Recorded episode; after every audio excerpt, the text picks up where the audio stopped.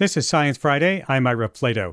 Multiple myeloma is the second most common blood cancer in the U.S., and so far, it's incurable. Patients may live years on treatments, but almost all relapse and may no longer respond to a treatment that was previously working. Researchers are looking for more effective treatments, ones that may increase the time patients are in remission or even avoid relapse entirely. And now, a new experimental treatment is getting good numbers in clinical trials. Called talquetamab, it's been achieving positive results in over 70% of patients overall in phase 1 and phase 2 clinical trials so far, and achieving remissions of months longer than existing treatment. Here to explain more, plus why multiple myeloma is such a tricky cancer to treat, is Dr. Ajay Chari, Director of Clinical Research for Multiple Myeloma at Mount Sinai's Icahn School of Medicine in New York. Welcome, Dr. Chari. Thank you so much, Ira. Pleasure to be here. Nice to have you. Uh, so, you've gotten data from both phase one, phase two trials of this drug so far. Uh, what to you is the most encouraging part of the results? The, uh, the phase one just got published in New England, and phase two we just presented at our annual meeting. And I think the most exciting thing is that these are patients, some of whom have exhausted all available therapies, and we're still seeing response rate of 70%. And those responses occur as quickly as one month, and their deepest remissions can actually be achieved within two months. So imagine if you're a patient who's exhausted all therapies to be having one of the deepest, most durable remissions you've had in recent years um, on a on this new therapy. So it's incredibly gratifying for our entire healthcare team to be seeing these patients doing so well. As I mentioned, multiple myeloma is considered incurable. Why is it so common for patients to have a relapse? That's the million dollar question. Uh, I guess part of it is who gets myeloma. These typically are patients in their 60s and 70s, and we think perhaps everybody might have a little bit of an abnormal plasma cell. So the culprit cell in myeloma is known as a plasma cell, which normally makes antibodies. But when this cancer becomes uh, cancerous or malignant, rather than making all the antibodies we need to fight off infections, it overproduces one antibody. One possible hypothesis is that if we have the small levels of these abnormal cells when we're younger, our immune system is able to survey and get rid of them. And then perhaps that gets lazier as we get older. And there's a lot of genetic complexity to myeloma and immunologic complexity. So between the age, the disease, the immune microenvironment, those are probably all factors as to why every treatment works for a while, but then it stops working. Yeah. Well, tell me then, what is there about this treatment that works so differently from existing treatments?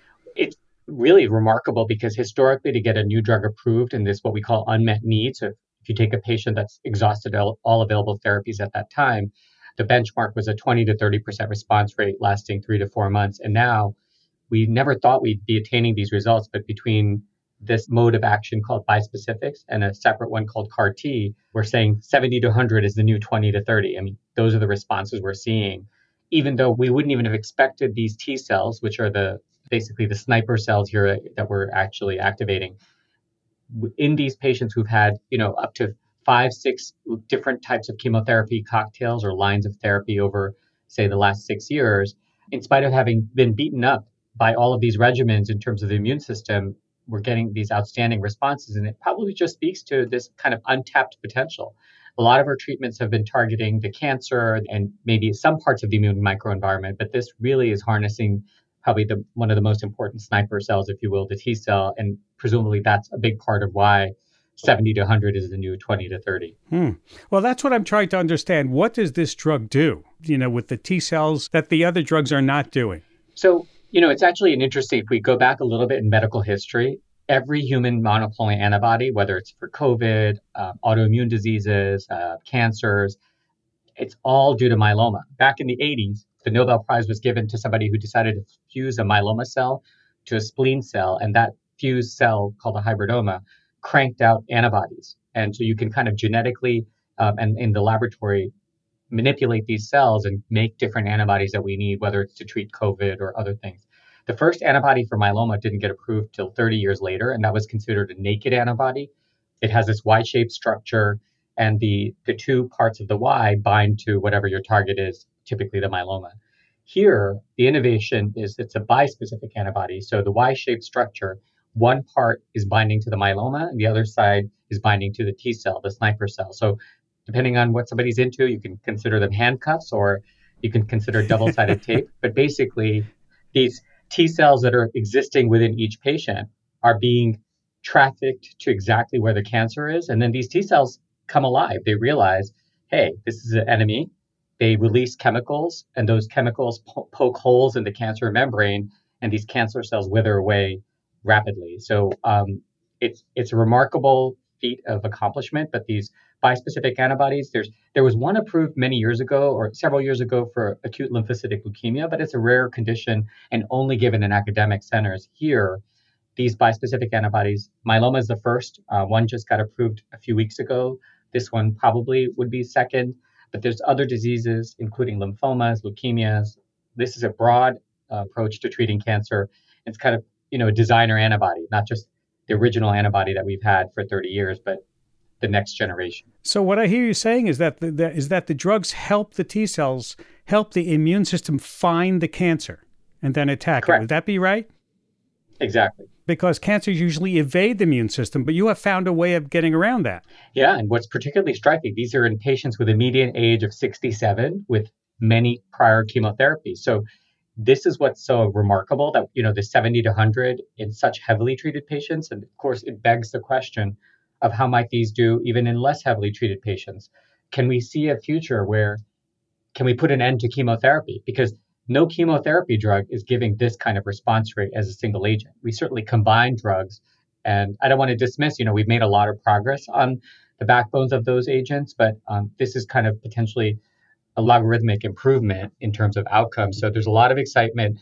Um, we're just at the cusp of this type of treatment, and this is single agent therapy, but both combinations and in less heavily treated patients is really uh, exciting as well to, to think about the future. Doctor, let's talk about the side effects. Are they manageable? Yes, I think, um, and you don't have, you know, I always think it's important to take the patient experience, especially as we get more choices. Um, you know, and doctors and nurses can say one thing, but ultimately it's the patient who votes with their feet. So the number of patients that came off this study, which is about uh, 288 patients, was 5%. So 5% came off due to adverse events, which is relatively low. Um, and I think the remaining 95% stayed on treatment as long as it was benefiting them. So I think that's, that's amazing. Really speaks for itself. Right. That is. We've talked about CAR T therapy on the show before, which is another way, and you, you mentioned it, to get T cells to work more effectively. Could your bispecific antibodies be better than CAR T and more affordable? So, when I was asked a similar question at our national conference, my response was what I'm going to tell you now. I think these are all are like our children, right? We have to love them all, and um, different kids have different strengths and that's what I would say here as well. And one way I would kind of translate this is uh, I was actually assigned bispecifics as a topic recently at our uh, at a European Hematology Association, and the debate was CAR T versus bispecific. And I think um, the pros of CAR T are it's really ideally a one and done approach because you there you're taking um, a big difference is you have to take each patient's T cells out of the patient by a process called pheresis, kind of like a dialysis process and then the laboratory genetically manipulates it, and then it's put back in the patient. So um, it's personalized immunotherapy, if you will, but it takes a lot longer because of the nature of having to do all of that manipulation. In contrast, bispecifics are off the shelf. It's it's the same product that every patient is getting. It's not personalized in the way that CAR T is, and it means it's ready to go. And I think that's one of the big differences because if you can imagine, these are patients who've had typically five different types of chemotherapy. They've had exhausted all available drugs. And if your myeloma is exploding, you don't have the time to wait for collection, manufacturing, administration. So I think probably one of the biggest differentiating factors between the two is that patients with rapidly progressive disease don't have the luxury of waiting for a CAR T. They need to go to a bispecific. And also, there's tremendous constraints right now in CAR Ts between the so-called vectors, the viruses that are used to make CAR T, the number of spots, lengthy wait times. So this is a uh, the way I would conclude it is I think both are important, both are extraordinary developments, both are in the 70 to 100 percent response rate. But I think the way I made the analogy I closed with on my debate was these CAR Ts are like Rolls Royce Phantoms, very hard to get. We all want them, but rare and, and expensive. But uh, the bispecifics, I would argue, are not that necessarily different uh, in terms of expense because you're giving the drug repeatedly, right? So CAR T, you do one costly intervention, and there is some recovery period there too. But the bispecifics have to begin typically, depending on the drug, anywhere from weekly to monthly, and so there is cost with that. But I think the comparison would be Toyota Corollas, right? Widely available, the most sold car globally, and really what makes the world go around. So bispecifics, I could foresee eventually also being given in the community. I don't see that happening with CAR T anytime soon because basically CAR Ts are like transplants. They're going to be done at large academic centers. And so um, they're really different products, and I think we need them all. And also, we're so early. We're going to probably also have sequencing issues. Just because you get one doesn't mean you can't get the other. Mm-hmm. But we need to generate that data too. Dr. Chari, I have one last question for you because I know when we we we broadcast this on the radio and, and podcasting, and all the people who are ill with cancer and especially multiple myeloma, they're going to say, How do I get in on either one of these tests, or when can I get this drug for me? What do you say to that? I would say it's very important for every myeloma patient, even from newly diagnosed all the way to those who've had all of the easy drugs that are approved by the FDA. It's really important to work in collaboration with an academic myeloma center. And studies have shown that those patients who do that actually have better outcomes and live longer. Um, so one is to have that partnership. And it doesn't mean you have to drive hours every day to get all your treatment or every week, but it means there should be a collaborative relationship. Well, what I'm asking is, I guess, is it available? I mean, if you drive to get your stuff, is it available to drive to and get the treatment? I think there's two ways. There are now two commercial CAR Ts, and there's also commercial bispecific. So there's three products that are available, but they're not being done in the community yet. So you'd have to go to an academic medical center.